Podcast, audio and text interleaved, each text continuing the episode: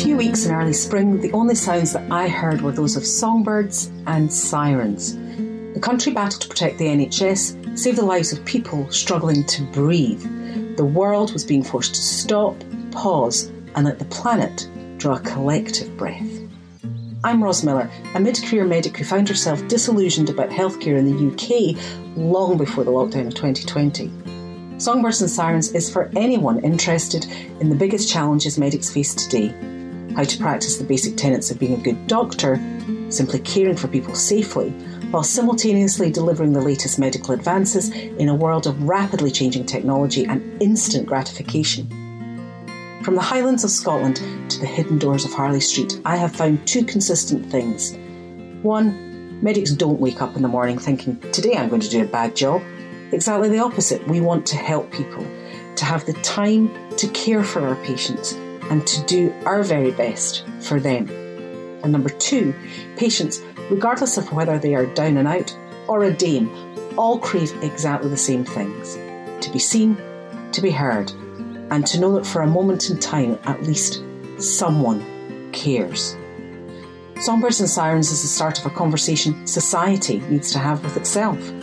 For me, it's the chance to catch up with colleagues and some friends to find out how the last few months have changed their perspectives and influenced their values.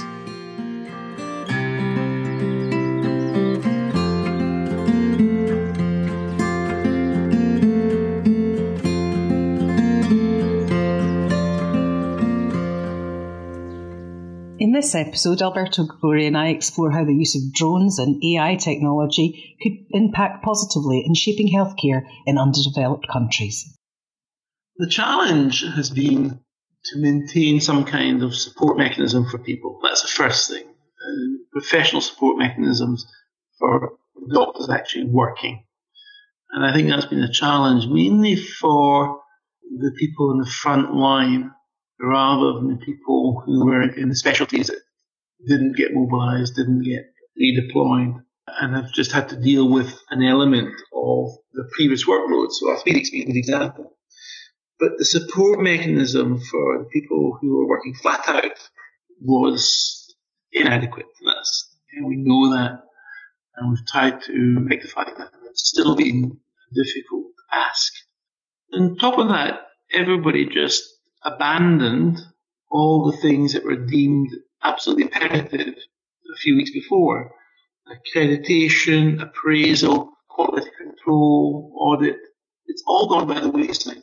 And it may be that what we've learned from all of this is that's a lot of wasted time and effort for really no benefit. And it may well be that part of the look back to try and address some of the issues we're talking about in terms of lack of resource may be that we can't afford to spend a crazy amount of time and money to do appraisal or revalidation in the way it's been done. It could be perhaps done in a lighter touch way for the majority of people because the GMC was able to change everything in the drop of a hat. And it wasn't evidence based, it was needs based. Education has basically taken a back seat for the past two, three months, uh, and there's no doubt about that using other technologies such as webinars, Zoom, internet uh, hosted uh, meetings has been interesting. And it's actually been quite effective. So, I mean, I've done some webinars with people simultaneously in Australia, South Africa, Europe. And, you know, it saves me traveling. And the discussion was actually a very high quality discussion. The teaching was as effective as wanted to be. It was obviously lacking a personal, close touch, but pretty good at saving a huge amount of carbon emissions, pretty good saving uh, being away for a long period of time home. It's limited. Education you can do is limited, and that's one of the one of the problems that we have to face. A challenge of how do we bring hands-on? So surgeons need hands-on education as well how do we bring hands-on education out to outreach, so to speak. We have ideas that there is technology, haptic feedback technology, simulators that exist already for some tasks. Could we do more? You know, a lot of industries have been working with haptic feedback, high-end simulators, and working out ways of making them affordable, either by moving them around the country or having small enough units that they are affordable. Uh, so the fluoroscopy simulators are very, very good now, and uh, well better to the ones that we were working with 35 years ago. So technology can help us, and this change of mind, this attitude that we said, you know, we don't need to have appraisal, we don't need to have this because this is a crisis. We're not going to suddenly see another 10 shipments coming out. We won't see that problem at all. And secondarily, looking at the students, they've lost a huge amount of clinical teaching. And they're going to lose a lot more clinical teaching because distancing, groups, you know, how are you going to have the, grand ward round with the five or six medical students doing a ward round, post-take ward round? That's all changed. And yet that's a place where we disseminate much knowledge. Can we do virtual ward rounds? Well, we can. So some of our work in Africa, we do a visit to a hospital and we might only visit that hospital for three to five days once a year. And we do surgeries that we can't follow up personally. So what we use is we use WhatsApp. And at six weeks, we will see the patients, if we particularly want to see a patient, or the patients may all come back and have a clinic. And then the local clinician may say, well, these ones need to stay behind. And then we have a WhatsApp clinic. And we've done that very, very effectively. You can see good pictures of what's happening. You can examine virtually you can get up to date x-rays and then just beam those across uh, to us. And that's worked incredibly well. Absolutely. It's been fascinating how good it is. And gives you an ability to actually continue the education process of the clinicians that you've dealt with. For the medical school, my experience so far has been that that's been a challenge because the medical schools have not been used to delivering this teaching and they've not been used to doing exams online either. So some of the stuff that I've been involved in, they didn't have banks of questions that were suitable for online usage because they were used to doing OSCEs. They didn't have a methodology for making the questions standardized. Now, those of us who've been examiners for MRCS and the FRCS, the conjoint exams, we know that all the questions and the exams are all standardized and you know, the double negatives are basically banned and it has to be plain English and it has to ask one question and it can't be a misleading question. And we know that can standardize and stratify the difficulties of these questions to help us define who are the good students, who are the mediocre students, and who are the fail students. But a lot of the medical students, medical schools haven't been able to do this. They've never done it before. So they've had to learn very, very quickly. And that's been a challenge for them. And certainly looking at some of the exams that have been done online, it's uh, a bit like you doing the dots and oddies stuff. I mean, it's been quite fascinating with very basic errors in educational theory and examination theory, which you know, you'd think educators would know, but how would they know if they've never done it before? And certainly one of uh, my colleagues, I think you know, Ali Mehdi, has been looking at how to provide this education, especially for countries that are going to be really challenged by all this, because you know, some countries are going to find this a massive challenge because they rely on international students who can't travel just now. So the RCSI in Dublin has a significant majority of their students are from overseas. And a lot of them are coming, countries that are going to have a prolonged lockdown methodology in terms of traveling, quarantining. And yet these students are supposed to be coming back in early September for their next term. How are they going to do that? And the, the colleges, the Edinburgh College has been validating so the educational platforms to bring them online. And we have to think of ways of doing that, and we have to think of ways of providing the teaching and assessment online and minimizing the contact that there has to be. And at the same time, it's taking an opportunity to standardize. That's interesting thing that Ali is looking at with the college, is standardizing the standard of the exam. because the questions will be standardized. People understand what the difficulties are, how the exam questions should be set, the quality. Some of the images used for an anatomy test that I was looking at were just shocking. You could hardly see what was going on in the rotten flesh, you know, poor dried out specimens, uh, no colouring, all one just deep shade of brown, and in two dimensions. So you can't use the three dimensional aspect that we were used to for looking at a specimen and say, well, actually, that's anterior to it's a long stringy structure and it's definitely separate. But you can't see that in a poor 2D rendition. So that's all going to change. And once it's changed, I think it's going to be difficult to go back yeah. because standardization of exams has always been the World Federation of Medical Schools has always said, you know, this is a, standard of, of provision of education we aspire to. The WHO has been trying to encourage that for many, many years. It's just so variable. And the same with education for doctors. The concept of traveling, you know, three, four hours in a plane, maybe two or three hours in a train to get to the plane, then a, a bus or a taxi at the other end for a two day course to learn how to use a new technique may no longer be tenable. Mm-hmm. And interestingly, they were very expensive to start with, and the hit rate wasn't particularly high. So some of the courses I teach in, we might have 25, 30 attendees who are surgeons who expressed an interest in the technology. We will ship them to Germany or London or wherever from all over the world to do a course for two days. So they might take two days to get there, two days to get home, two days for the course. And then of those attendees, we might only have two or three of the 25 who take up the technology. And we're looking, and in fact, in three weeks' time and in seven weeks' time, we're actually running some of these courses.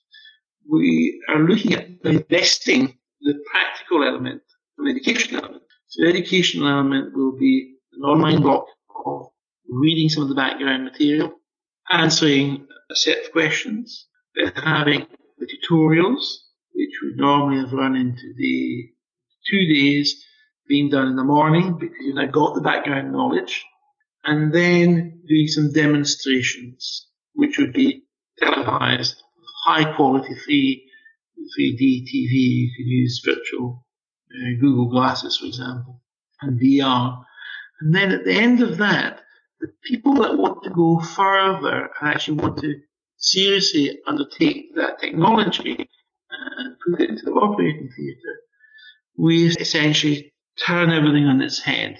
So the educator goes to the surgeon and works with the surgeon in their hospital to educate them to do this technology. So they might not do one case, they might do six cases back to back over two days with perhaps a sawbone the night before they start the actual cases. And again, the virtual reality concept for surgery and cadaveric work something that, you know, you're talking about operating in Mars.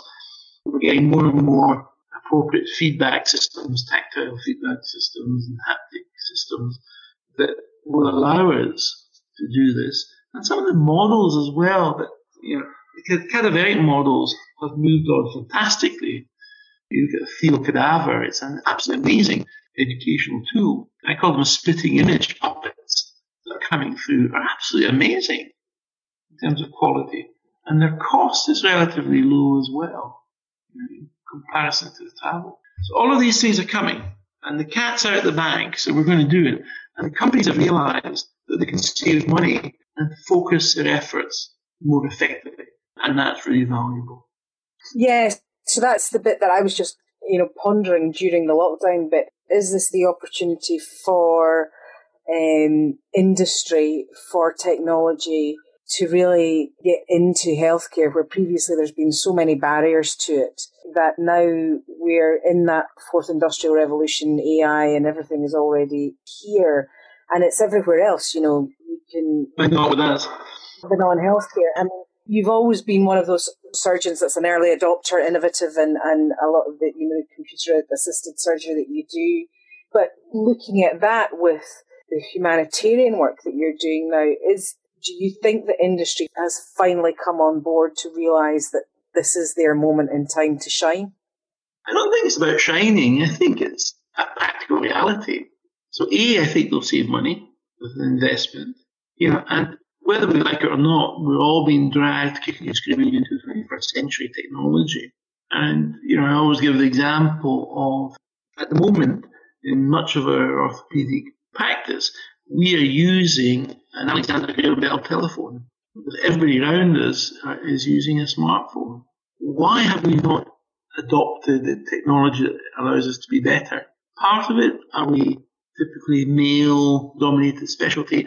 We're very, very macho. We know we're right all the time. And you know, if it doesn't work, just hammer it a bit harder, push it a bit harder. You know, manuals are for dummies. You know, there's been a macho behaviour for many, many years, and that has to change. But I think the expectation of the public now is the technology has to come. We want it to, to come to make our lives better and safer. And I think once the younger generation of surgeons who are already tech savvy, they're getting it. They realise that all this technology can be used to help provide better care, safer care, and better education. And they get it. And uh, the dinosaurs are going to be retired anyway. They're not going to cope with it all. So yeah, I think industry will em- embrace that.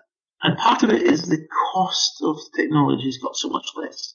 So, you know, back in the 80s to run a very basic and uh, fluoroscopy simulating program, we were using two Sun workstations at some crazy amount. Of I think it was 400,000 pounds. And uh, the cooling capacity of it was just crazy. And now, you know, a smartphone's got the same, the same, the same computing power. So the cost of the technology has proportionally dropped a lot. Yes, there's more technology available, the haptic feedback, the VR, and you know, the real-time uh, modeling. All of that, I think, is cheaper.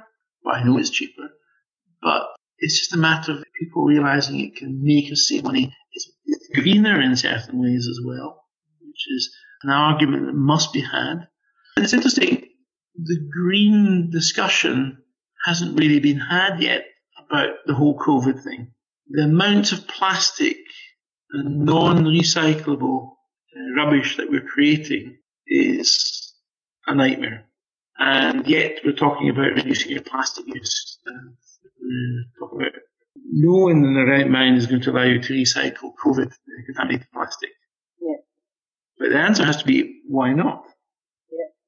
Because we know it dies after 72 hours. So there's a lot of stuff going on there. That, and talking to Phil Pilot, actually, who's involved in uh, landfill, uh, destruction of medical waste. He, he was telling me that the amount of medical that is happening, that's being disposed of, has just shot through the roof. So, and that's without elective surgery going, going on. it's truly terrifying. So you said earlier earlier that technology can help us. Do you think it will replace us? Eventually, yes. I think eventually it's going to take over a lot of what we do. Um, if I give you the example of pilots and drivers. So driverless vehicles are on the streets now in California, Google vehicles, and they're working and they're relatively safe. Uh, there have been some high profile disasters with some of the Teslas um, and the autopilot systems. Various countries are looking at autonomous pilotless drones to use as taxis, uh, air taxis. Ironically, I was, when I was in uh, Malawi, there's a company that is using drones, self-directed drones, to deliver medical supplies to inaccessible places. And they have a payload of six kilos and autonomy of 100 kilometers. So it's reasonable and it allows people to deliver medical supplies, drugs, blood, and samples from Nkhata Bay Hospital to Likoma Island, which beforehand had a ferry twice a week, and the ferry took six hours and often didn't run. So now you can literally send blood that's needed for an operation whilst the operation is happening. Wow. And that technology, people would have thought 20 years ago was impossible. The volocopter technology, the pilotless uh, air taxis, are already being adopted in various countries. Uh, Dubai is planning to have that as its basic uh, taxi system in the not too distant future. And they're enabling it. And a lot of industries, a lot of governments have enabled this technology. And even in the UK, you know, under the radar, nobody's been aware after all the bad press for drones that drones are being used in the UK today for doing medical tasks and medical deliveries as an extension uh, of CAA dispensations, but and they're proving successful. And the AI, well, the AI is pretty far ahead already. Will it replace surgeons this week? No. Will it replace doctors making decisions? Not for a while, but it'll help us. It'll help us. Some of the AI stuff that I looked at, for, again, it's a completely different project. It's interesting because what it does is it puts together the possibilities of diagnosis in terms of uh, the diagnostic meeting with the patient. And the very little information, it's not very good, but the more information it has, the more it hones into possibilities. And what's interesting is it categorizes the probability of diagnosis. But what's even more interesting is it brings up rare things and the low probability, but it makes you think about them whereas we wouldn't have thought about that. And we've all had patients who've had rare conditions that we've missed. Yeah. So those patients are going to be better served. And the other thing that's interesting is it can rationalize investigation because if on a symptom database you know that it's got a 90% chance that it's such and such, you can actually do that test and that test alone, as opposed to a battery of tests which costs a lot of money. So I think there's a, there's a lot of possibilities for us. Going on to surgery, the robotic side of things, we know is still not there. We can do robotics on hard structures, but at the end of the day, we still need haptic feedback. So all the systems we're using, da Vinci systems, um, the Mako systems, different possibilities in terms of general surgery, vascular surgery, orthopedics, neurosurgery. All of them require haptic feedback and oversight.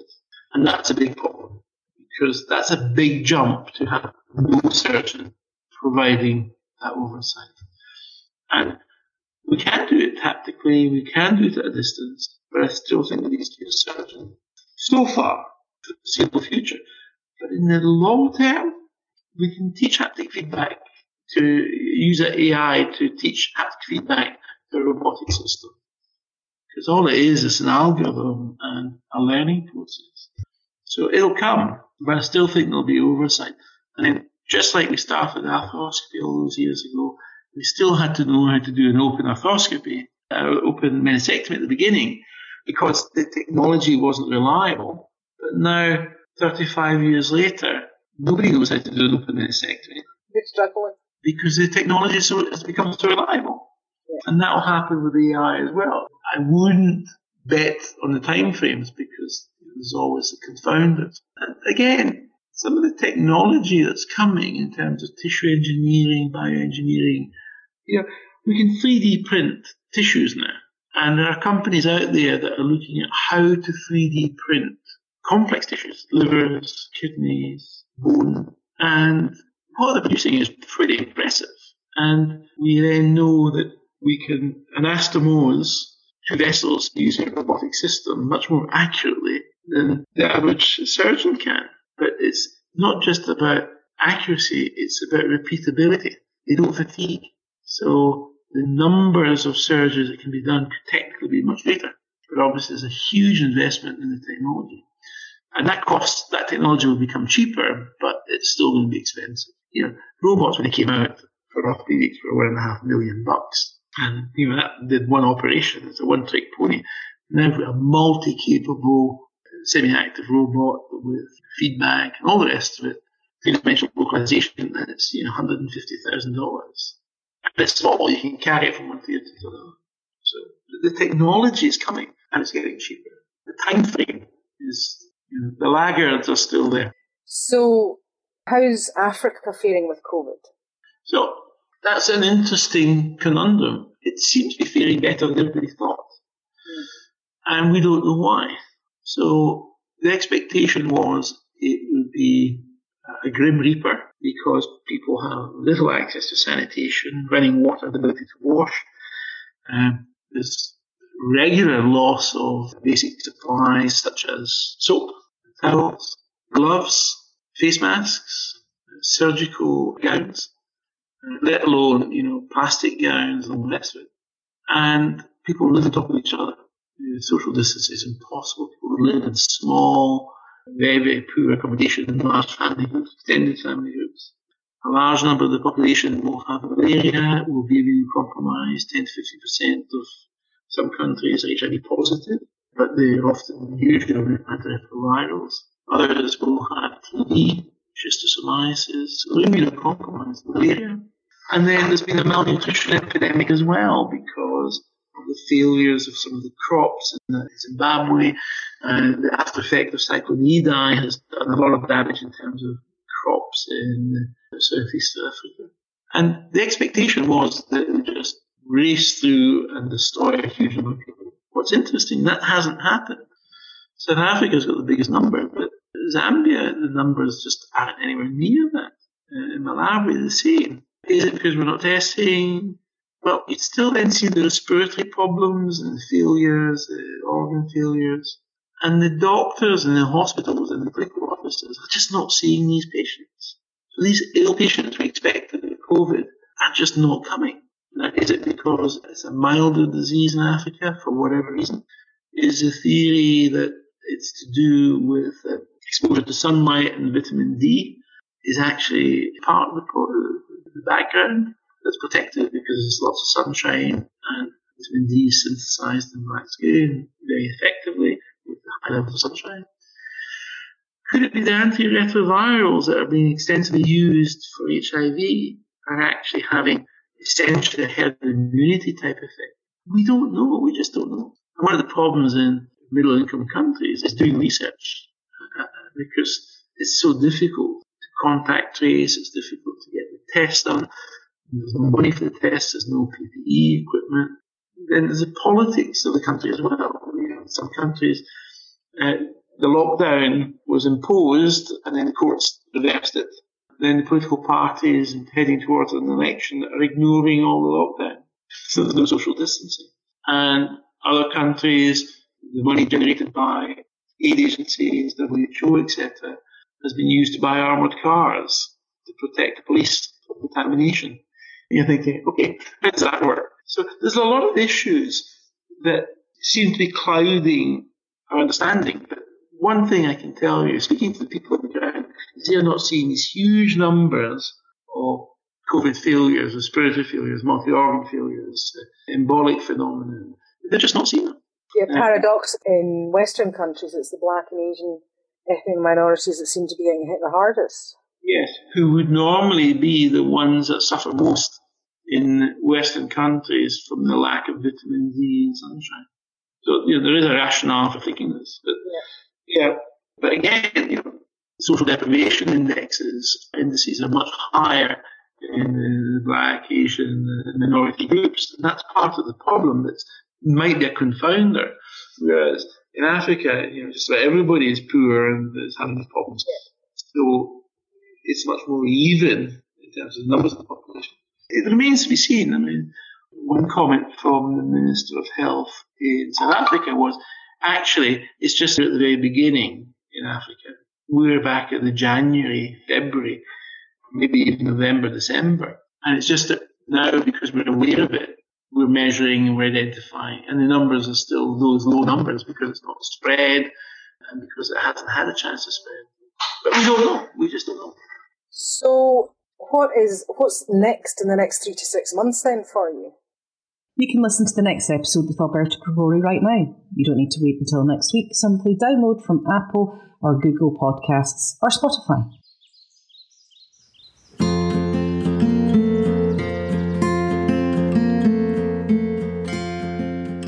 Career that spans a decade as a consultant orthopaedic surgeon, working both in the National Health Service and the private sector, I've had the privilege of meeting and treating fascinating individuals from all walks of life, from single mums and factory workers to actors, business leaders, and politicians, with the occasional lord and lady along the way. This moment in time has brought fear, but also hope, and most importantly, an intense desire for change. It's up to society, not politicians, not governing bodies, and not the media, to decide what our collective future should be. I hope you've enjoyed today's episode. If you would like to find out more, or if you would like to contribute to the conversation, please get in touch.